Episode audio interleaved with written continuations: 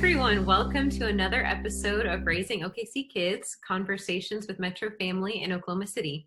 I'm Kirsten Holder. Today we're talking with Becky Weintz, Director of Marketing and Communications at the Oklahoma City Museum of Art. With her are Rosie May, Director of Learning and Engagement, and Amanda Harmer, Manager of Outreach and Early Learning. Welcome, Becky, Rosie, and Amanda. Thank you for joining us. Thank you for having us. This is great. So I'm just going to like cut right to the punchline. I've heard you have an exciting new announcement that you'd like to share with our viewers. We want to hear. We do. We just recently announced that we'll be offering free admission for kids and teens moving forward.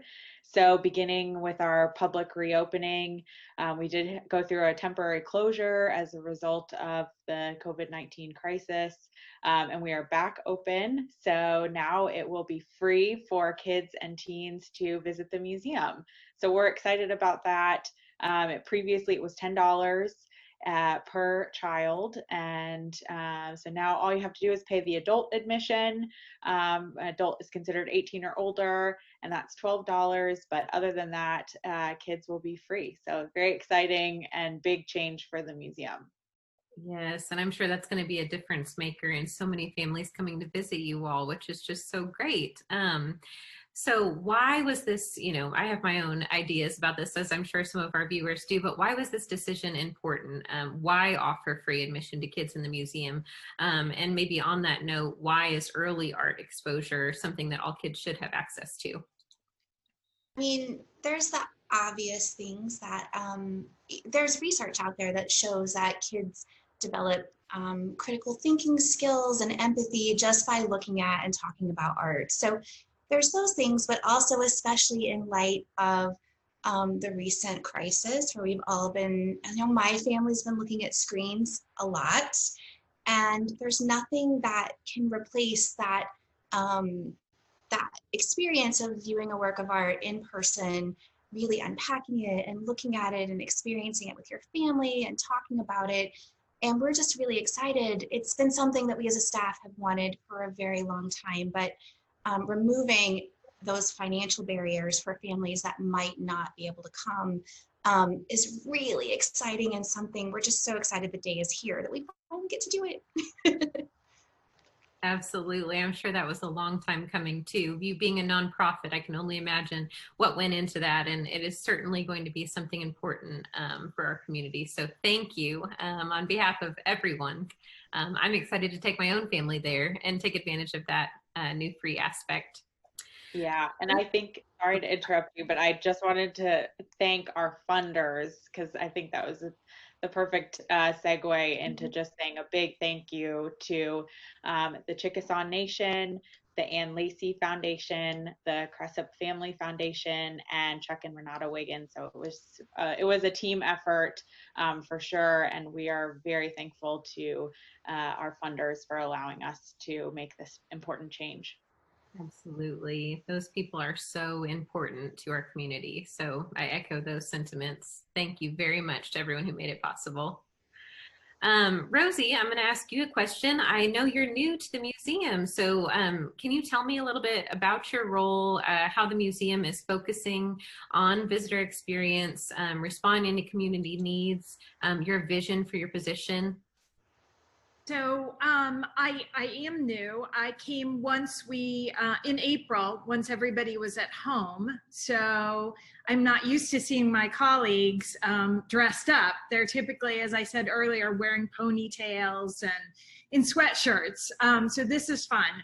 But I'm directing the curatorial and learning team. So we put those two groups back together. And I am a museum educator like Amanda, and my most recent jobs have focused on what museums can do to better engage visitors in our galleries. A lot of people think, I don't know much about art, so I don't go to art museums, or the art museum doesn't tell my story.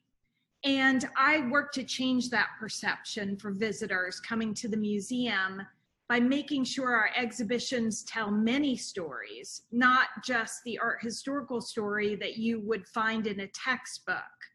um, but stories that are relatable to people and connect with their contemporary experience. I also have a background in visitor research, so that allows us to learn about who our visitors are and what they expect and want from the museum. So my one of my main areas of focus of my new position is to bring what we often call in the museum field a more visitor centric approach to our exhibitions. So i would just say stay tuned for that. Um, it will be evolving over the next many months but i have great colleagues and excited colleagues to work on this in learning and curatorial and uh, the work has already begun well, that's great. I'm I'm so sorry about the timing of your position, but I am so excited to see what you do with it. Um, now that we can all kind of get back into the museum and enjoy what what you all have to offer.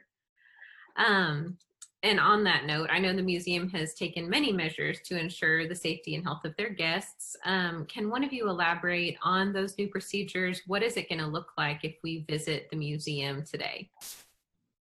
So we've made a bunch of changes for the safety of our staff and our visitors.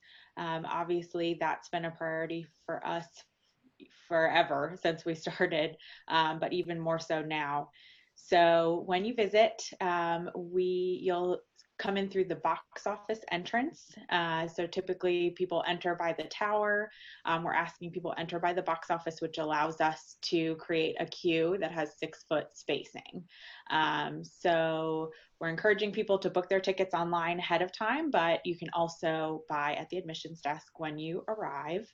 And then when you enter the galleries, um, you'll notice increased hand sanitizing stations. Um, you'll notice that all of our staff are wearing masks. Uh, we are strongly encouraging visitors to wear masks as well, um, both for your safety and for the safety of others.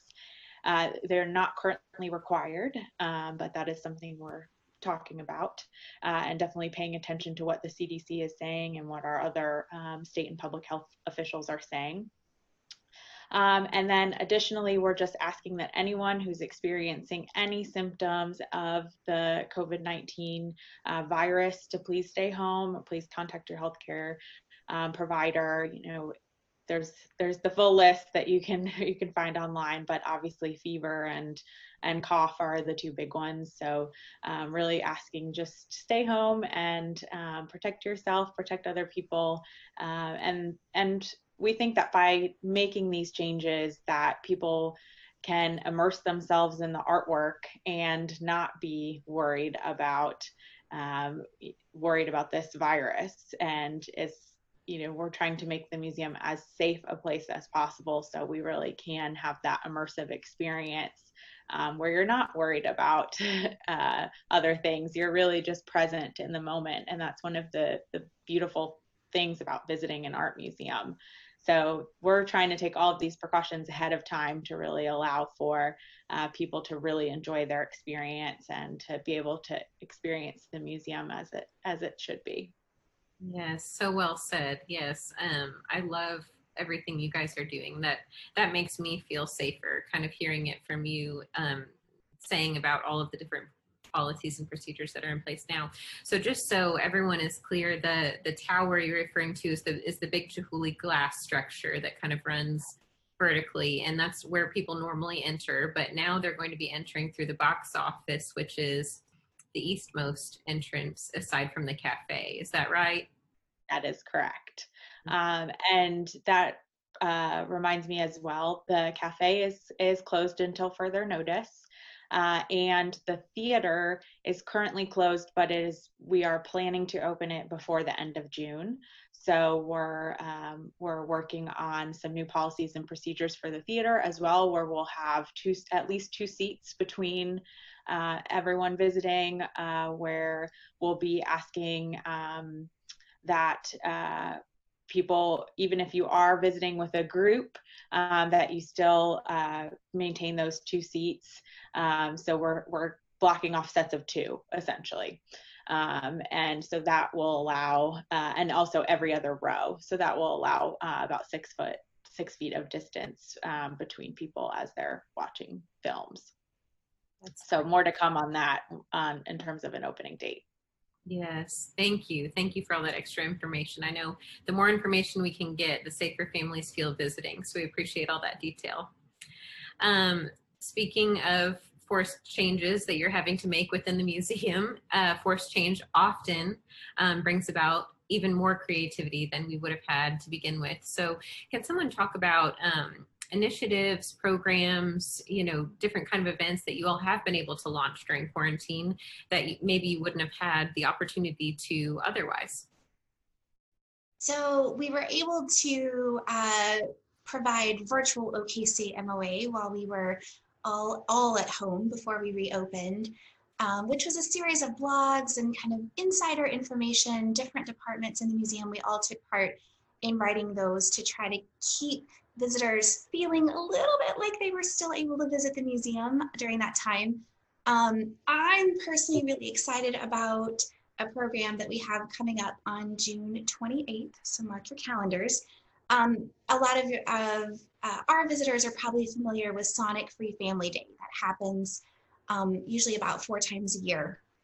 Well, to keep our visitors safe and to keep our staff safe, we are launching Sonic Virtual Free Family Day on June 28th. So it's about a 45 minute long uh, introduction to Pop Power, which is our current exhibition that just opened. We've got special guests like Sugar Free All Stars and OKC Improv, local artists. We're even going to have some art making during that time, and then a little short tour um, so you kind of feel like you're at the museum for the day. So um, that's all going to launch on June 28th on our social media platforms and also on YouTube. And then you can catch different segments on Fox 25 on Living Oklahoma after the fact. So keep keep that on your radar too. Um, Rosie's going to talk a little bit more about some long-term things that we're working on. So um, in June, the Oklahoma State Department of Education released a document called Return to Learn um, and it detailed recommendations for schools for the next school year. Um, and one of the recommendations, and this won't surprise anyone, is to move away from field trips and pursue virtual experiences. We um, in the learning team have anticipated that this would happen. And so we've been planning to launch a distance learning program so that schools can continue to visit the museum's galleries in a live interactive way via the internet. So that's going to launch in the fall of 2020 and replace the field trips. I know so many kids look forward to that time. So I'm so glad to hear how you're adapting and accommodating that uh, package and program for virtual field trips. I'm sure that's going to be a highlight in a lot of the school um, systems this year and for a lot of the teachers that are trying to do virtual classroom activities. This is going to be one that they'll just have in the bag. So that is great to hear.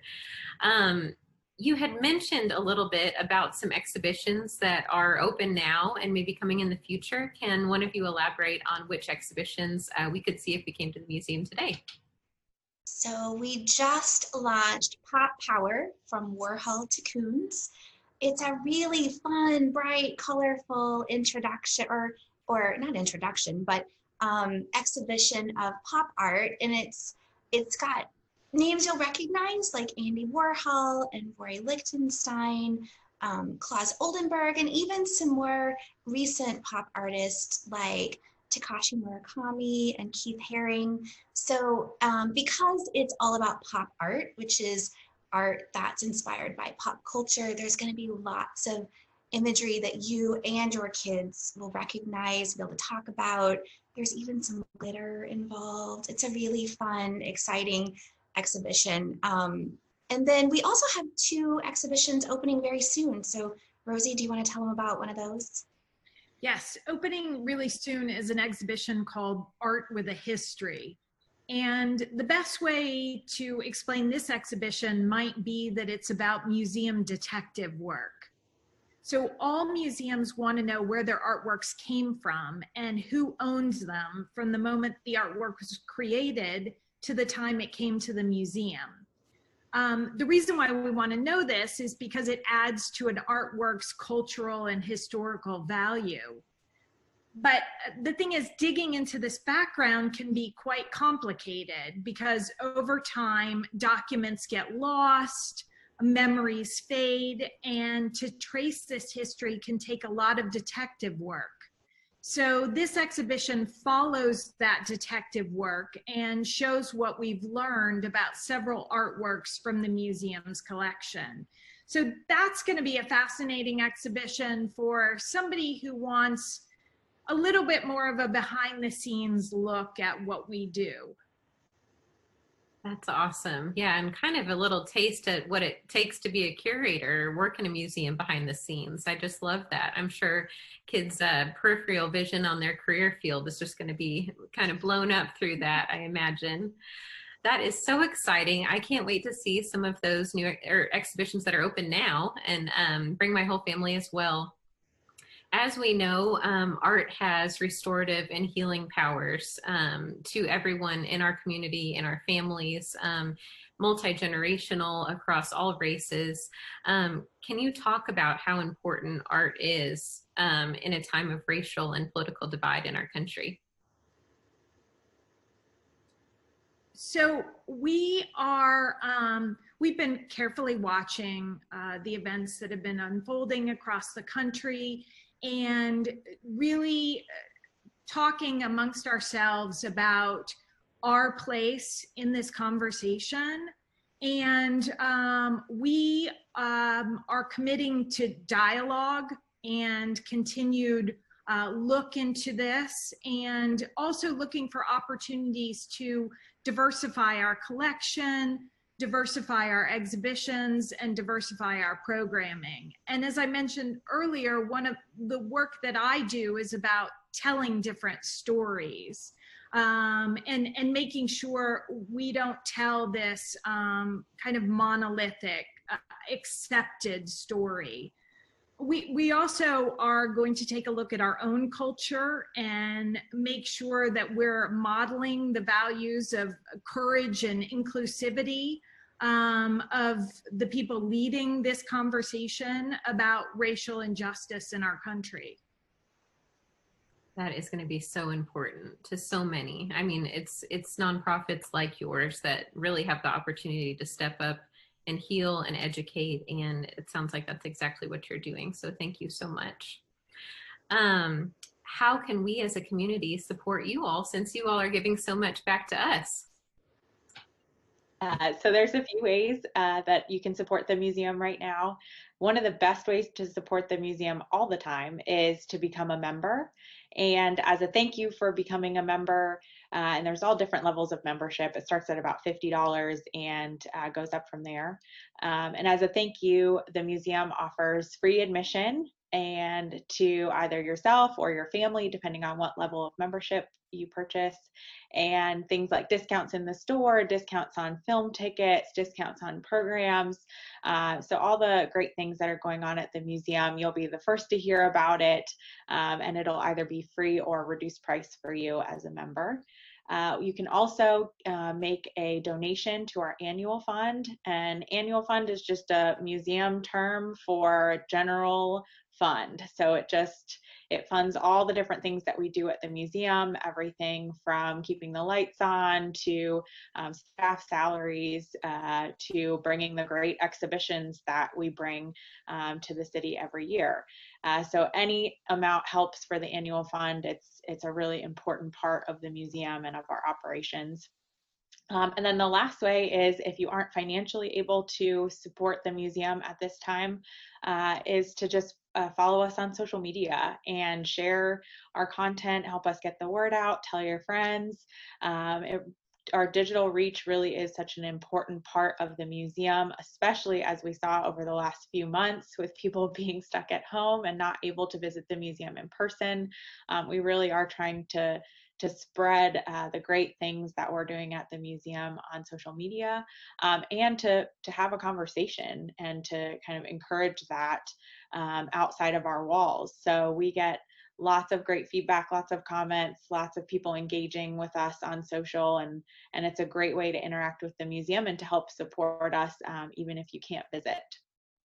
That's great. Yeah, your social feed is so great. It's informative, entertaining, and on and on. So compliments to you and your staff for that. Um, my family has our family membership. We're really excited to visit you guys very soon. Um, is there anything we left out or anything else you'd like our uh, viewers to know? So there was one other exhibition that we didn't touch on uh, called The Art of Light. Uh, which is a celebration of the opening of Oklahoma Contemporary. Um, so I know you recently spoke with them, and we're all very e- eagerly anticipating their their opening. That was unfortunately canceled, uh, you know, a few months ago, but hopefully will be rescheduled soon. Uh, but they their opening exhibition is called Bright Golden Haze, and they're um, doing a program where they're uh, reaching out to different members of the community and asking um, for essentially complimentary programming or exhibitions. And so this is part of that uh, part of that whole um, event. It's called Bright Golden Haze Reflections. Uh, so the Art of Light will um, have three pieces from our collection that actually complement uh, the works on view at Oklahoma Contemporary.